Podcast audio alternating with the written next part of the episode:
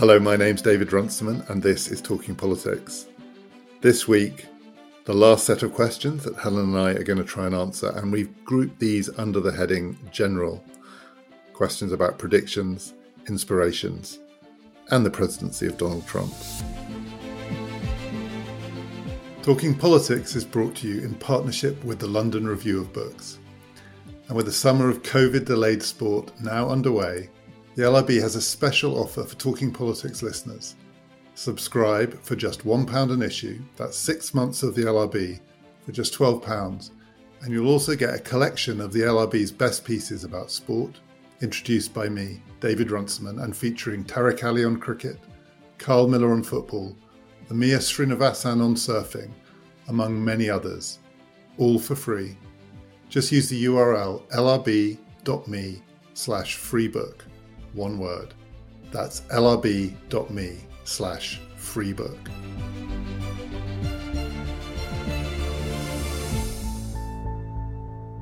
As before, the questions are being put to us by our producer, Catherine Carr. We had so many questions, and there are so many we'd like to have answered, and we didn't get to. We are holding them, and we hope we're going to get a chance to get to these later on. If you stick with this episode at the end, I'm going to tell you a little bit more about our plans for the summer and for the autumn. But before that, here's Catherine. I just closed some more doors. Let's do it. The first question in the general section is this Could Trump only happen in America, or is it possible for Britain to have its own TV star turned politician? And if so, what side of politics would British society give birth to? So, my feeling about that question is there's the TV bit. Could British politics have a kind of TV star turned politician? And as many people have pointed out, we've sort of got one in a way. I mean, not really, but Boris Johnson, after all, no question, some of his popular appeal was driven by the fact he was kind of funny once. He isn't funny anymore, but he was funny once on TV. And TV celebrity and politics are not completely disconnected in the UK. But I don't think the distinctive feature of Trump is the fact that he's a TV star turned politician. That doesn't feel like the most significant thing about him. The most significant thing about him is that he wasn't a politician. In a way, it didn't really matter what he was. So he was a businessman of a kind. Of a kind.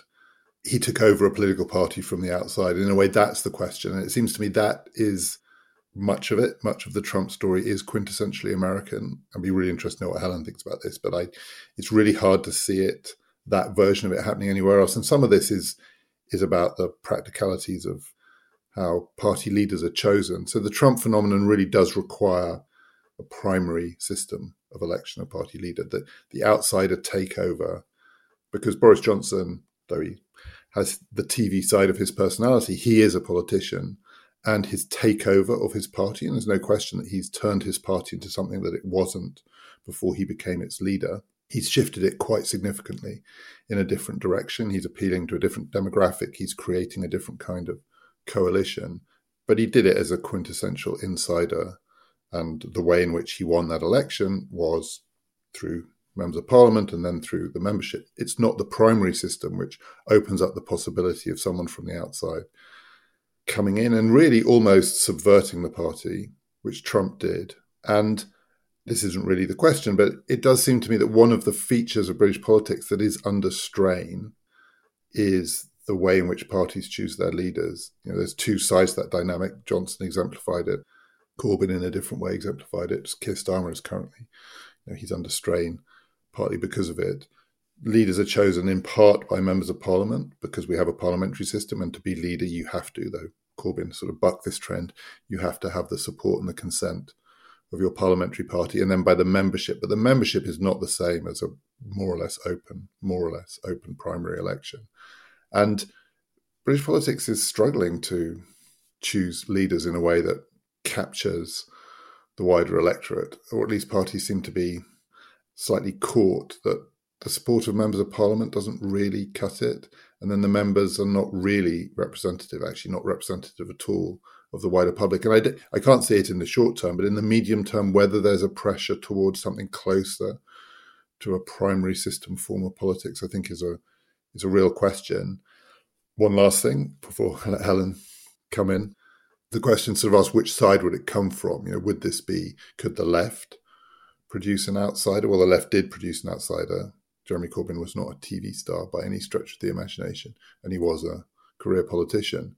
But the left has produced an outsider takeover in a way of the party, and I think it could happen on either side. I think it could also happen for one of the minor parties, not an outsider, but someone who becomes leader on the basis of a popular appeal that has its origins outside of parliamentary politics. And I said this in the previous episode. I think the Green Party is an interesting case. It's you know, the Green Party is really chastened by its very brief experience of having a, a leader figure whose celebrity was based on TV, and that was David Icke. You know, British politics has had these slightly weird TV politicians. Robert Kilroy Silk was another, but David Icke was briefly a prominent figure in the Green Party before it turned out that being a TV personality was not his calling card. For people who aren't familiar with David Icke, people not from the UK, David Icke is Britain's now leading conspiracy theorist, and he believes some pretty crazy things. But the Green Party seems like the kind of party that could conceivably have someone as a leader who comes from outside of politics. Other parties too. And of course, the other possibility, though it's incredibly hard in the British political system, is to create a new party. Nigel Farage did that. Nigel Farage's appeal was partly based on TV. Nigel Farage was not, in that sense, a career politician. But the Trump phenomenon doesn't seem to me to map onto any of those things. Trump, to answer, turn a long answer into a short answer. Trump was and is quintessentially a function of American politics. Yeah, I think it's pretty hard to imagine a British Trump for a, number of reasons, some of which David has already said. I mean, I think on the television question itself, it is part of the Trump story because he he took his television style, blunt speaking, sort of attacking sort of various parties and, and turned it into Twitter. And I don't think the Twitter aspect of it should be underestimated, not least because of the publicity that it generated and created the politics television audience for Trump. But the way in which Trump communicated, I think, was a continuum from the way he was on television to the way that he ran for the presidency. I think, though, the other aspect of it that is harder to sort of get one's head around is the way in which Trump related to the existing structures in American politics. Because as as David said, in one sense, he he hijacked a party, um, the Republican Party, by his ability to do well in the primaries. His ability to do well was quite predictable given the, the weaknesses of the Republican Party. But once he'd won the nomination, then he did become the Republican Party's candidate for president, albeit to a considerable extent by the end of that 2016 general election campaign, the Republican Party establishment had disowned him, but it's still given him access to all the big Republican Party donors, and that had a, an influence, I think, on on how the Trump presidency played itself out. I think the third thing that is different is that it's pretty difficult to see how Trump succeeded in the way in which he did, including in his ability to win sufficient Republican establishment party support for much of the course of the 2016 general election, though not the final part of it, without understanding the place that geopolitics played and America's position in the world played in the 2016 election campaign. And in Britain, we don't really have elections about geopolitics in the same way in which that they do in the United States, and certainly in which the 2016 election was. I think the big difference with Boris Johnson is that the one part of his career, I think, where you might say there's some relationship between the television aspect of it and his political success was when he was able to win the London mayoral elections, particularly the first time as a conservative. I mean, now we think of, we talk about London very much as a, a Labour city.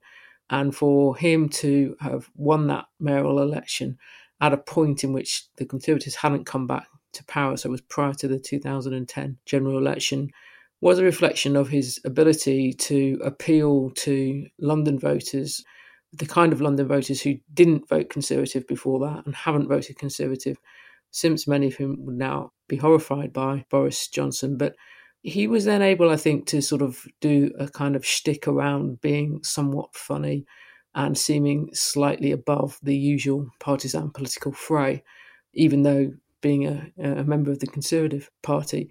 I think that the Boris Johnson that's become leader of the Conservative Party and Prime Minister is something very different and can't really be understood independently of Brexit. I mean, when all's said and done, the Conservative MPs made Johnson Prime Minister because he was the only one of the potential leaders who there was any possibility could rescue the Conservatives from the difficulties that they got into in Brexit. And they picked somebody who was electorally, he proved to be electorally successful for them. So, in that sense, that they just did what you would expect panicked parliamentarians to do in the circumstances in which that they see the potential death of their parliamentary party, and perhaps even more broadly than that. So, I don't think we should overdo the Boris Johnson is a different kind of politician narrative. And I'm really struck now by how bad he is on TV, given TV was part of his original way into becoming a distinctive kind of politician. Like you say, he's not funny anymore. And he's he's stiff and awkward, and it doesn't matter in a way. That's one of the ways in which he feels like a very different kind of politician from the one that he was. I mean, he's a poor debater for sure, He doesn't come across well on TV in the House of Commons. I don't know what he's like in the flesh in the House of Commons, but it's an awkward style. He is relentlessly on TV. I mean, the other thing about him that's very distinctive is that he fully embraces old fashioned campaigning style. So there's constant 30 second, one minute sound bites of him responding to things. There are endless photo opportunities. He must be the most conventionally photo opt politician of this era but he, whatever it was that he had, that distinctive quality that made him seem, like you say, as though he was kind of mocking the thing that he does and he saw the joke like we did. Maybe it's still there in the flesh, maybe it's still there in person. I've read lots of accounts of him on the campaign trail. You know, there are recent, really interesting recent profiles of him, including in the Atlantic, which still suggests that he's got that side of his personality quite prominently on display when you meet him one to one or when you see him work a room, but he's not good on TV. Well, I think that the question of TV, not to try and make this sound like a supervision, needs to sort of like we shouldn't generalize too much about what this good at TV means because obviously the kind of television that Boris Johnson was doing when I, when he was on Have I Got News for You is a rather different and much more limited audience kind of show than what The Apprentice was in the United States. So I think that the Johnson that was capable of appealing to the London voters who wouldn't usually give two seconds thought to voting Conservative and regarded him as somewhat funny is very different than the kind of appeal that Johnson wants to construct now. And I, I wouldn't say that that TV persona that he had then really sort of flows into the persona that he wants to put on display now, or the one that he politically needs to put on display.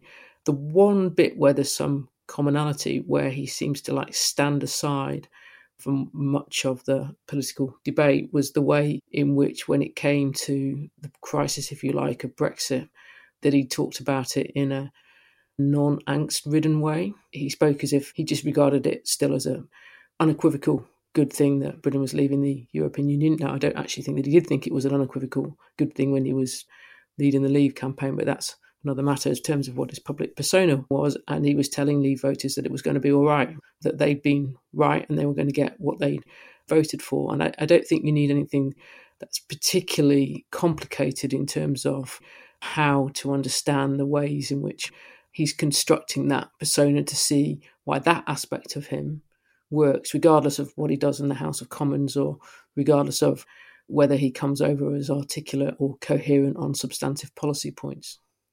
That's true. And actually, as you say that, I was thinking back to some of the sort of set piece parliamentary occasions at the peak hysteria around Brexit, prorogation, and so on in the autumn of 2019.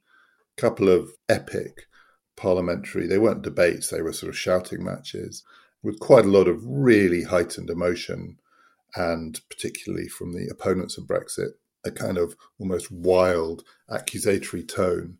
And I remember being very impressed by his ability to maintain that tone, which was, as you describe it, a kind of I'm not going to go down the road of thinking you know, we're all standing on the edge of a precipice and everything's about to explode. You know, I'm I'm doing what I was put in place to do, and he he wrote it out, and often standing at the dispatch box for hours, he wrote it out, and something came across there, and it even came across on TV, a sort of sense that in the the sort of bear pit of metropolitan hysteria, he was speaking for people who thought that the other side were overreacting, and that was impressive for sure.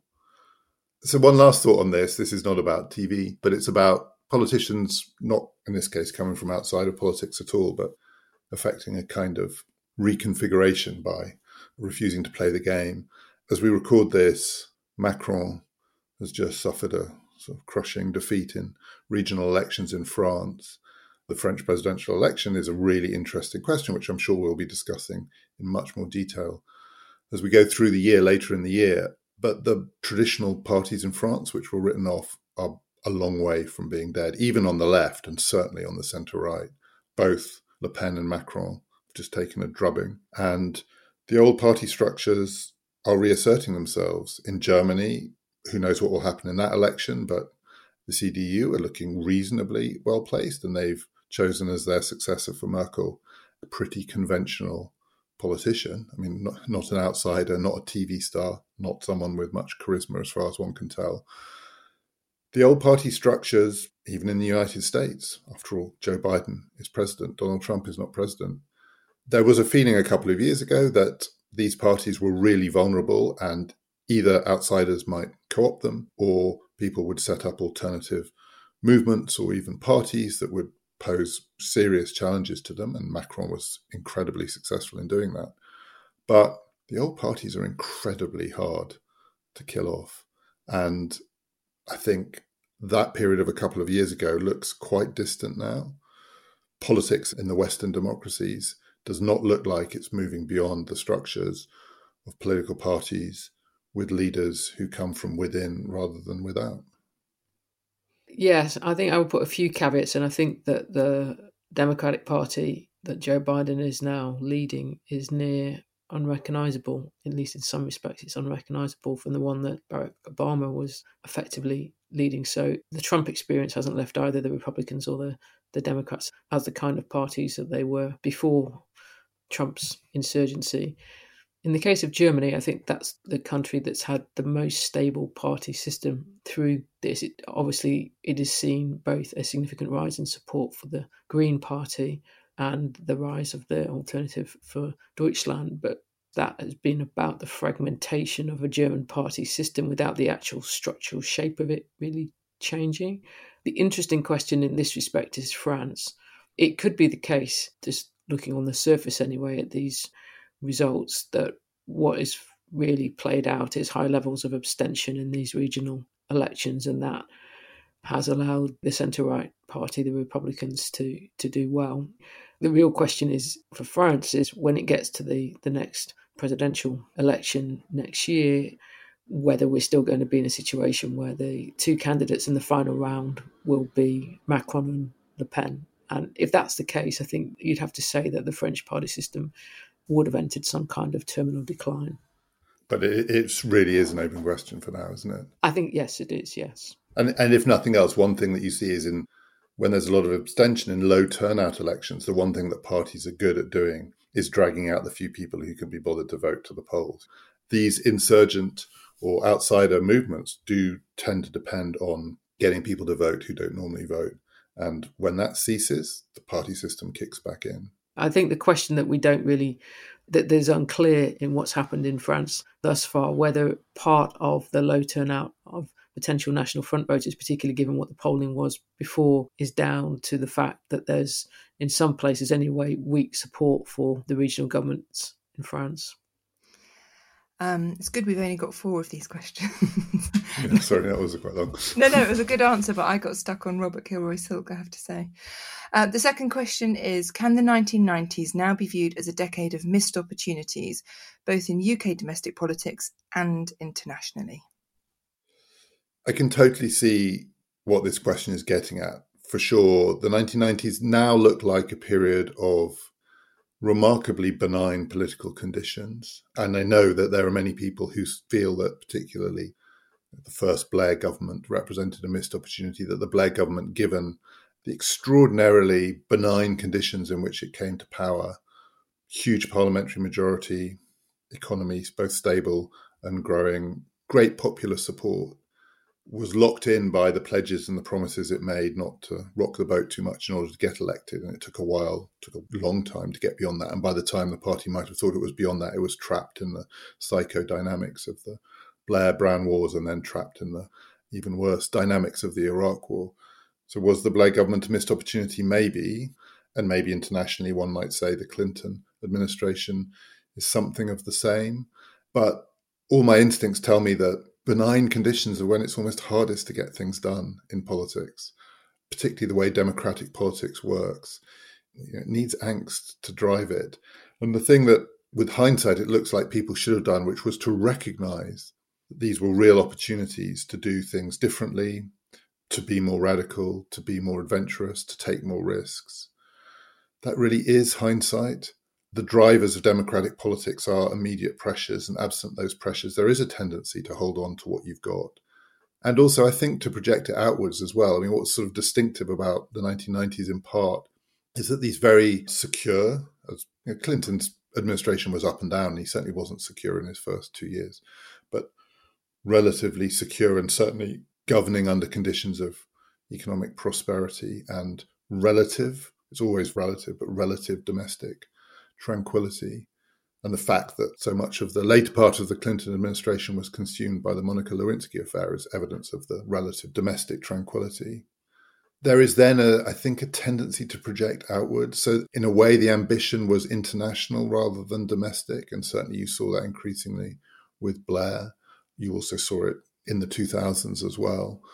The idea that this is an opportunity post Cold War to change the international order rather than the domestic order.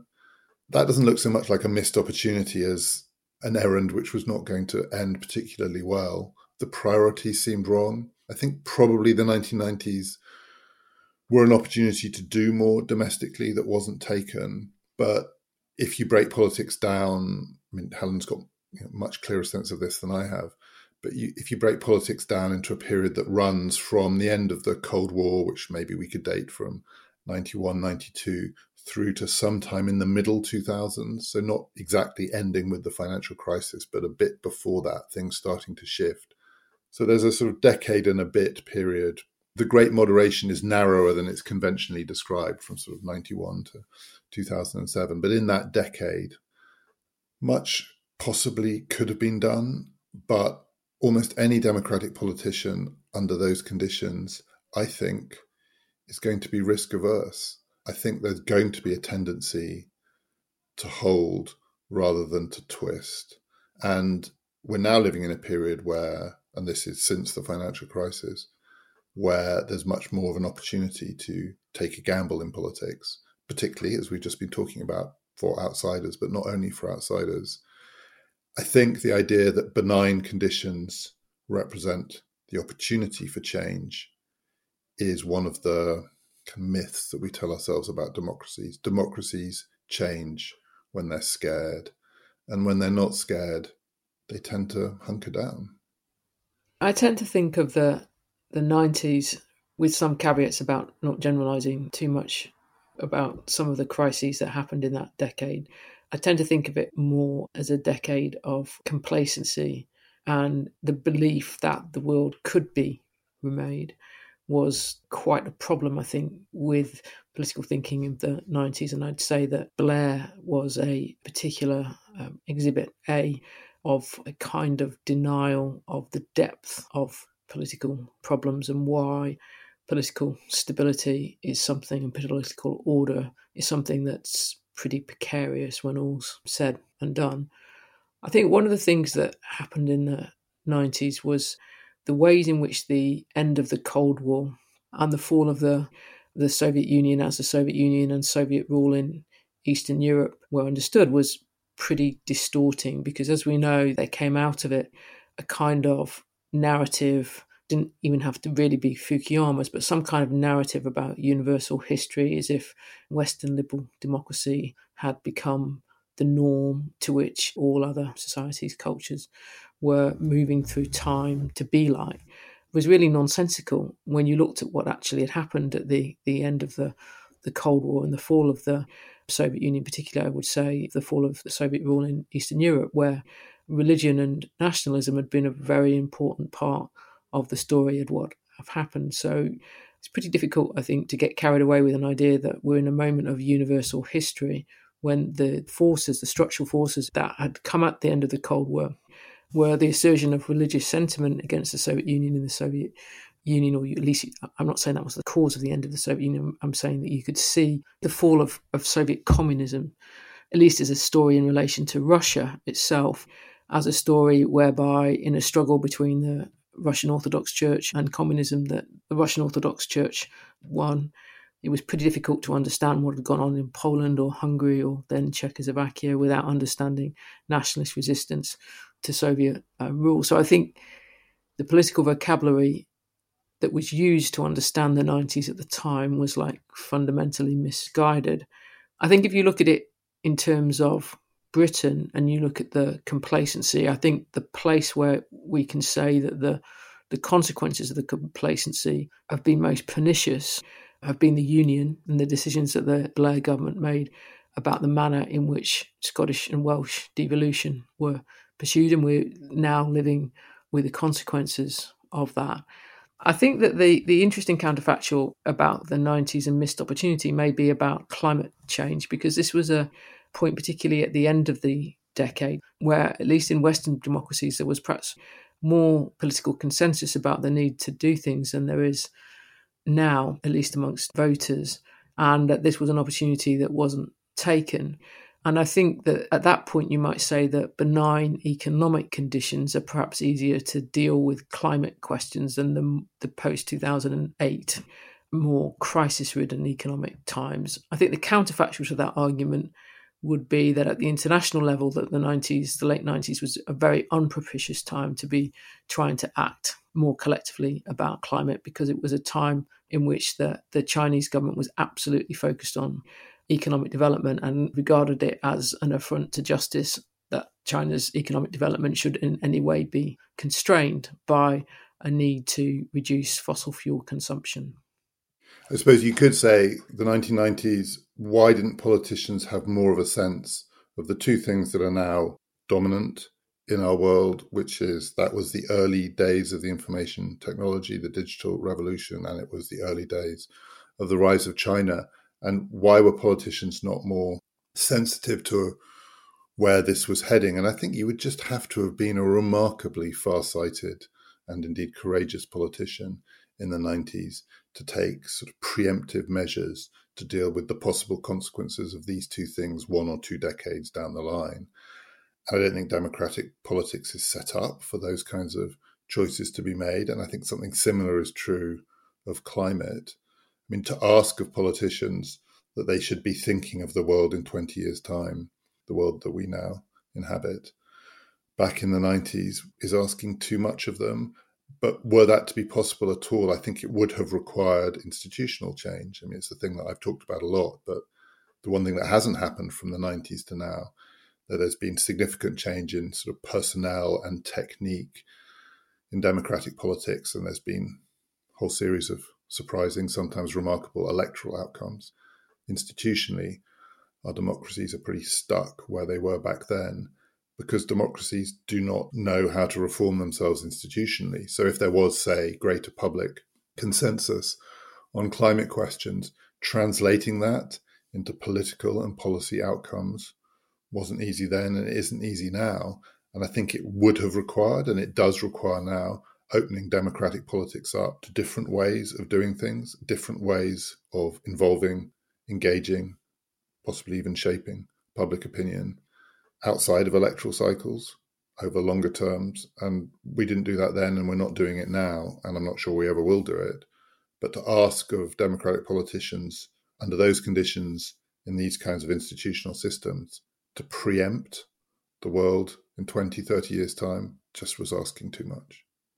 I think there's another really interesting question that comes out of this, and it's particularly about the United States and American politicians in relation to the the China question. Because if you look at the ways in which the agreement that was made for China, first of all, to have normalized trade relations with the United States and then to have entry to the World Trade Organization. There is a way of looking at that which basically says that American politicians were naive. I mean, this was an argument actually that some people at the time, like the politician and Pat Buchanan, were making that the Chinese were practicing so obviously strategic trade, and then American politicians were applying free trade arguments to the situation. And we've now obviously moved to a position where the trade relationship between the United States and China is viewed by almost every politician in Washington through the lens of geopolitical American Chinese rivalry. So we can look back and say, well, there were people at the time who were saying trade was a geopolitical question. So how come that these politicians were deceiving themselves? Is it part of the deception, that more general complacency and that more general misunderstanding, I think, of history that was evident in the 90s? But the alternative way of looking at it is to say, no, no, no, they weren't deceived at all. They understood at least what some of the consequences were, but this was always like a distributional conflict and that, to put it in perhaps overly crude terms, that American politicians at the time backed American corporate interests over the interests of American manufacturing workers, and maybe that they were then caught out by quite the geopolitical ramifications of that, but that they did understand what they were doing and they weren't actually naive about the economics, at least, of the, the situation. But I do think, in terms of the ways in which the politics of this have since worked out, and most American politicians are now acting as if that era was a mistake in the way in which China was dealt with, is quite revealing because I think in part they've got to this position because there have been a sense in which the distributional consequences of the decisions that they made back in the late 90s and the early 2000s came back to bite them through the Trump phenomenon. Talking Politics is brought to you in partnership with the London Review of Books. When you make decisions for your company, you look for the no brainers. If you have a lot of mailing to do, stamps.com is the ultimate no brainer. Use the stamps.com mobile app to mail everything you need to keep your business running with up to 89% off USPS and UPS. Make the same no-brainer decision as over 1 million other businesses with stamps.com. Use code program for a special offer. That's stamps.com, code program. So a slight change of tack for the last two questions and the first of those two is this. What are the things that changed and shaped your thinking? Books, thinkers, academics, novels, films, music even. I don't know if I'm going to do music. And I've, on the History of Ideas podcast, I've talked quite a lot about some of the thinkers and the books that have had an impact on me. So, my answer to this question, I'm going to talk about two writers who I often find myself thinking about. So, one is someone who died recently, a journalist, Janet Malcolm, who died in June and who didn't write about politics. She was a New Yorker writer. And I've often been influenced by people who've written in the New Yorker, I should say. This isn't a plug. I find that form, long form of writing about all sorts of things, including about politics, very appealing. But Janet Malcolm, she wrote about journalism. Perhaps her most famous book is called The Journalist and the Murderer. She wrote quite a lot about psychoanalysis. So another of her great books is called In the Freud Archives. All her writing is political in a sense. It's about conflict and uh, power and the stories that people tell and it was often quite confrontational in the sense that the journalist and the murderer led to a multi year legal action by one of the people who thought that they'd been misrepresented by her. And in the Freud archives, describes a world which is riven by this is the sort of fight over the legacy of Freud in the world of psychoanalysis, riven by conflict and bad behavior and bad faith. But what I've always loved about her writing is that she manages to be incredibly opinionated, brutally opinionated, while coming across as dispassionate, as standing above it all. She has a remarkably cool eye for human foibles, and in lacerating people's behavior, she manages to do it in a way that sounds like she's not partisan, she's not party pre to anything. So to be opinionated while somehow being dispassionate, and at the same time to maintain that kind of air of dispassion while conveying some very strongly held opinions. I mean, it cuts both ways. She's both dispassionate while opinionated, and opinionated while dispassionate. And that seems to me that almost the model for one way of engaging with and thinking about politics. It always seems to be people often feel there's a choice that if you're not going to be in the fray, taking sides, you have to be neutral, balanced, open to all sides. It's almost impossible to be neutral, balanced, and open to all sides. And at the same time, particularly when thinking about contemporary politics, once you get drawn in to the partisan fray, it's very, very hard to get out again. On this podcast, it's one of the things that we wrestle with all the time, but the hope is that it is possible to talk about politics without it seeming like you've been sucked in to the the back and forth of the, the most vicious partisan struggles without giving up your opinions. And she Janet Malcolm did that in a way that just seems to me an absolute model for a certain kind of engagement with the world. She wrote like no one else. It's her style is completely distinctive to her. I can't think of anyone else who captured it. And it cut across all sorts of different things. She wrote about art. She wrote a great book about Chekhov. It's always very personal, and yet it never feels like she's picked a side and then she's going to dig in. And it's always surprising, and it was funny she was masterful at that. Uh, the other person I would say that I find myself thinking about a lot is a philosopher called Bernard Williams, who wrote about all sorts of things, but particularly about the relationship between ethics and morality and politics. He's often described now as this is a slightly academic term, but as a realist, meaning that he was very skeptical of the idea that the way to think about politics was to work out what was right or what was moral and then apply it to political life, that politics probably had its own dynamics. And yet he was the kind of realist who was also wary of realpolitik and wary of that kind of brutal, hard edged realism that says that might is right and anything goes as long as you can get away with it. And he tried over a long career writing about many, many different subjects, many of them which had nothing to do with politics. Many of them were straightforwardly about morality or ethics, but trying to find that space between being a moralizer and being either amoral or immoral.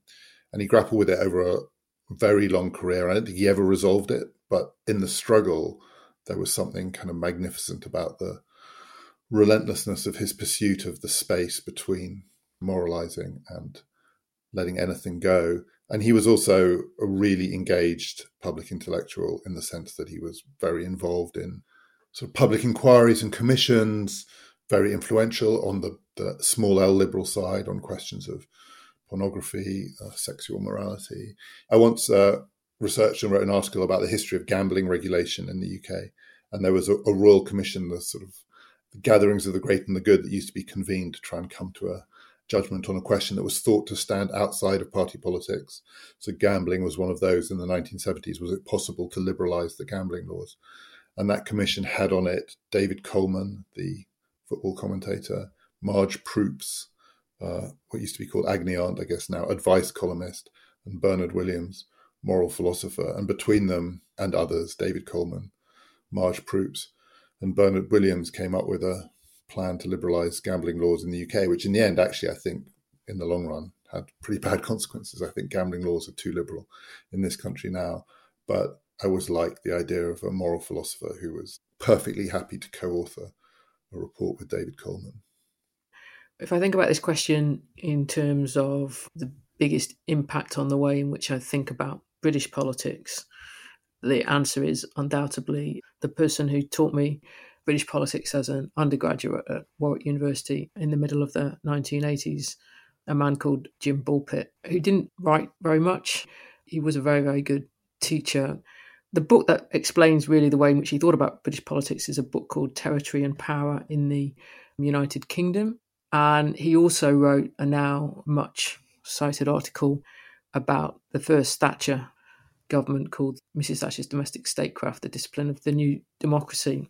And the reason why he's had such an impact on the way in which I've thought about British politics partly goes back to the, the shock of being taught about the first Thatcher government by him in the last year of my time at Warwick. This was by far the most popular course of the third year options. Indeed, you had to sort of like get up very early to get in a queue to, to be able to get on it. And basically, he turned all our views of the first Thatcher government, which being young students in the middle of the 1980s were generally left wing and moralistic, upside down by insisting that we try and think about the first Thatcher government analytically and try to understand it as having specific political purposes relating to the Conservative Party through historical time.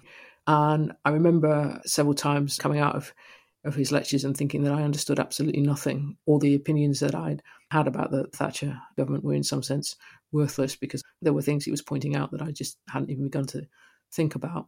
I think that what he had to say about the politics of the United Kingdom, the Union of the, the United Kingdom, in that book is pretty insightful. It's a very schematic book. It skips through a, a, lot of history very quickly with not much attention to detail, but the sense that he conveys of the political contingency of the Union and the way in which we can only think about its historical development in the context of British foreign policy, the geopolitical position that Britain is in in the continent of Europe, is very telling. More generally, I'd say that I've tended to think about politics in ways that are influenced by all kinds of things that might look a bit random from the outside.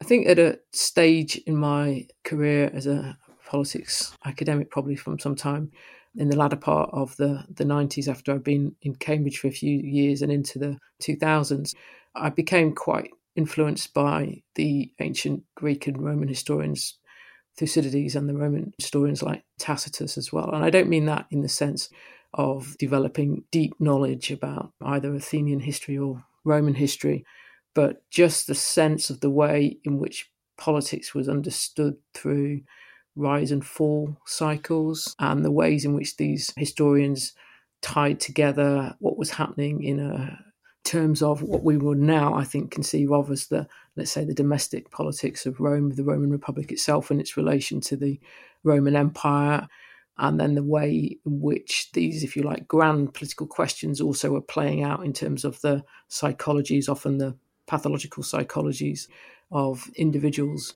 And I found that, I think, quite a liberating way of trying to understand politics compared to the narrow confines of what gets called political science.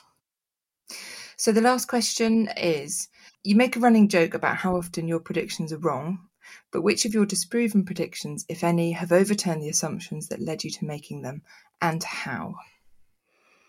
I think that it is true. Our predictions are often wrong. Um, I think it is specifically related to election outcomes.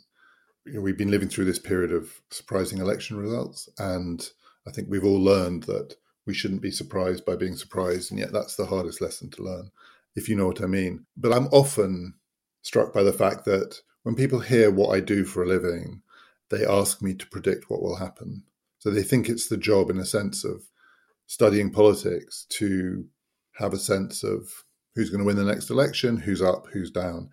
And I genuinely think I have no more idea than anyone else of that and I often say that, and then people think, well, you're just sort of shirking your responsibilities. How can you take a paycheck to be a academic who studies politics and not tell me who's going to win the next election?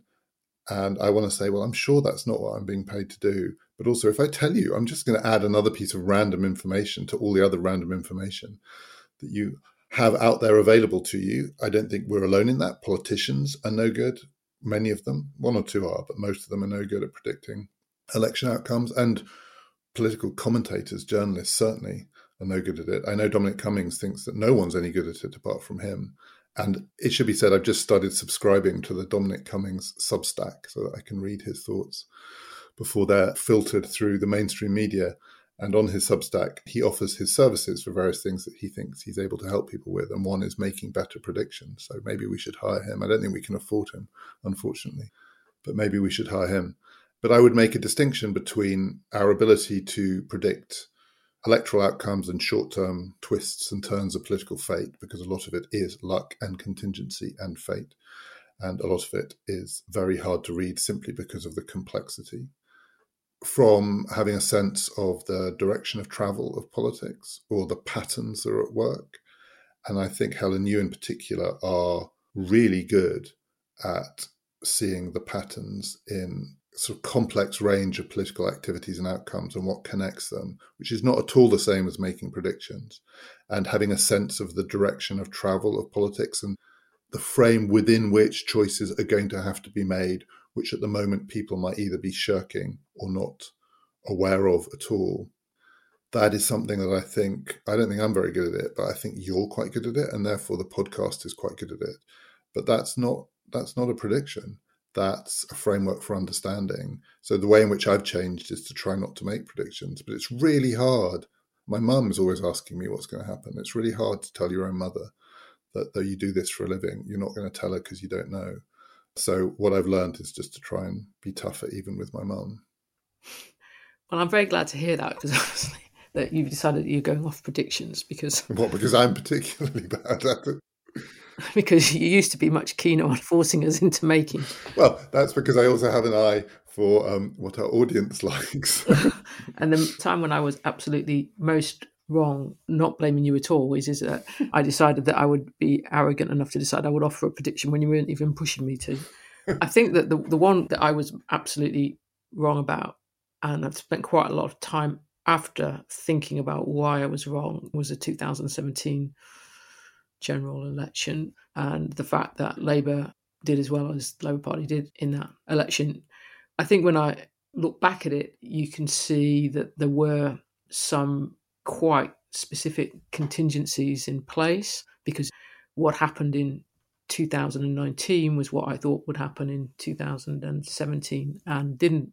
But that obviously wasn't an explanation in the months after the 2017 election. I think the danger for all of us with predictions is that there are always where elections are concerned, and not perhaps only where elections are concerned, like multiple variables in play.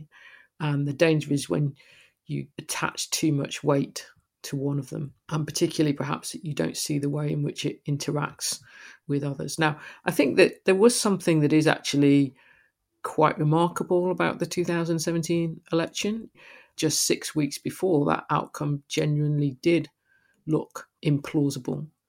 And I think that we're better off in trying to understand what goes on in elections and understanding that there's different outcomes in play.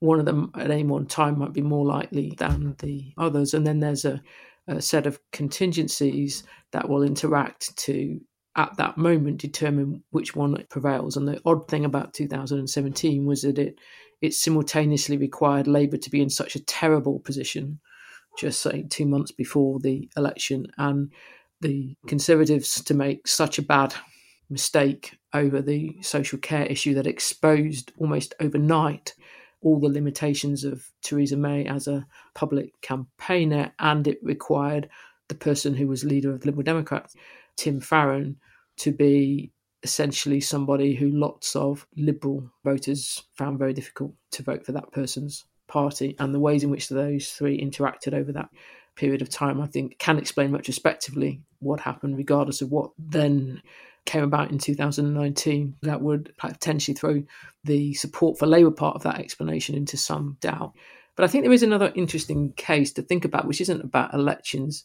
I think that at least a number of us on this podcast thought that there was a better chance than there turned out to be, or at least that there would be closer votes on the meaningful votes on Theresa May's withdrawal agreement than there were. And uh, I know that I thought at certain points during that winter and early spring that there would be more Labour abstentions on the later meaningful votes, second and third one, than there turned out to be. And the reason why I did was because I thought that it would be in those Labour MPs' self interest to do that, and that they would realise that they were better served by allowing this withdrawal agreement to pass rather than to deal with the consequences of what would happen when it fell down. Now, I think you can say, okay, that my starting place was correct because some of those Labour MPs who didn't vote for the withdrawal agreement then ended up losing their seats as a consequence of that. And some others have since expressed some regret about the fact that not only did they not abstain, but they now saying that they wish that they had voted for it. But that was still an overestimation on my part of political actors' rationality. And actually, they didn't do what was in their self interest to do. And we shouldn't really ever be surprised, I think, by that. And in a way, that what, among other things, what that shows is that politicians aren't much good at prediction either. And I think we've learned that over over recent years too. We did record an episode partly about this with David Spiegelhalter, which was prompted by the question of super forecasting, and and indeed it connected to some of the things that Dominic Cummings was saying or advocating for back then, and it includes a sort of broad framework that Helen has touched on that the challenge of prediction is taking account of the range of variables, not getting locked into one, not sinking your costs into something that you've committed to in the past. It's an incredibly demanding and challenging thing. It's a rare skill. It requires constant honing. It's something that you possibly can be trained in, but even then, probably most people succumb to the temptations that we all feel to revert back to our prejudices and biases. And I certainly believe that's true of me. But the other thing that came out strongly there is that we all have a sort of misunderstanding of what prediction is because prediction is probability what we should be doing. And, and we talked to Nate Silver about this too, the the 538 guru who's often blamed for calling elections wrong. And he always says, well, all I ever do is put a probability on it. So if I say there's a, as I think he did in 2016, there's something like a 25% chance that Donald Trump will win, and then Donald Trump wins, I'm not wrong. I mean, the people who said there was no chance were wrong, and some people did say that. But it's a bit like weather forecasts. Everyone's so frustrated with their phone when it says there's an 80% chance of rain and then it doesn't rain because what people want from a prediction is an either or. Either this will happen or that will happen. And that's the thing that we should all resist. But of course, that doesn't make for great radio, podcast, whatever it is that we do. Doesn't make for an intuitively appealing hook for the future to say there's a 30% chance. What people want to know, like my mum, is who's going to win. And I've learned that you can't really win because if you say there's a 30% chance of this, people aren't interested. And if you say this will happen, you're usually wrong. If you follow us on Twitter at TP Podcast underscore or on Facebook, or if you go to our website, you can find some of those prediction episodes and we will tweet links to the ones where we got things wrong, but also the episode with David Spiegelhalter, where we talk about how to make predictions. We've been doing Talking Politics now for five years, and we've done every week for the last five years. And we're now going to take a short break this summer to give us a chance to regroup and to rethink. We've also, for nearly a year and a half, been recording all of these episodes online rather than in person and in the same room. Helen and I haven't been able to sit down and to see each other in the same space when we record this since last March. But we really hope we are going to be able to do that from September. And September is when we're coming back. So for a couple of months, there won't be new episodes of Talking Politics. We will put out links to old episodes. And if you follow us on any of our social media channels, or you can find them all on our website, the old episodes are there. And we'll try and find ones that we think are particularly interesting for anything that happens over the summer. And we will be keeping an eye on politics with a view to coming back refreshed regrouped in person to talk about lots of important things. We've got interesting elections coming up in Germany. We'll be talking about France. We'll be looking at British politics. We're going to be focusing on climate.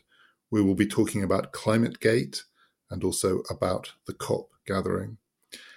We're going to be talking to Hilary Mantel about court politics, past and present.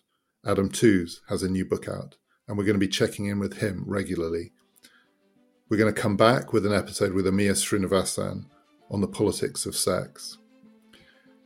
We are incredibly grateful to all of you for all your support, all of your input, all of the hundreds of questions that we got when we asked for questions a few weeks ago. Great questions we didn't get a chance to answer. And we're also going to be exploring new ways that we can engage with you in the autumn to do more Q&A sessions. And we're hoping to soon we'll be able to do more live events as well and we really look forward to rejoining you in September. My name is David Runciman, and we've been talking politics.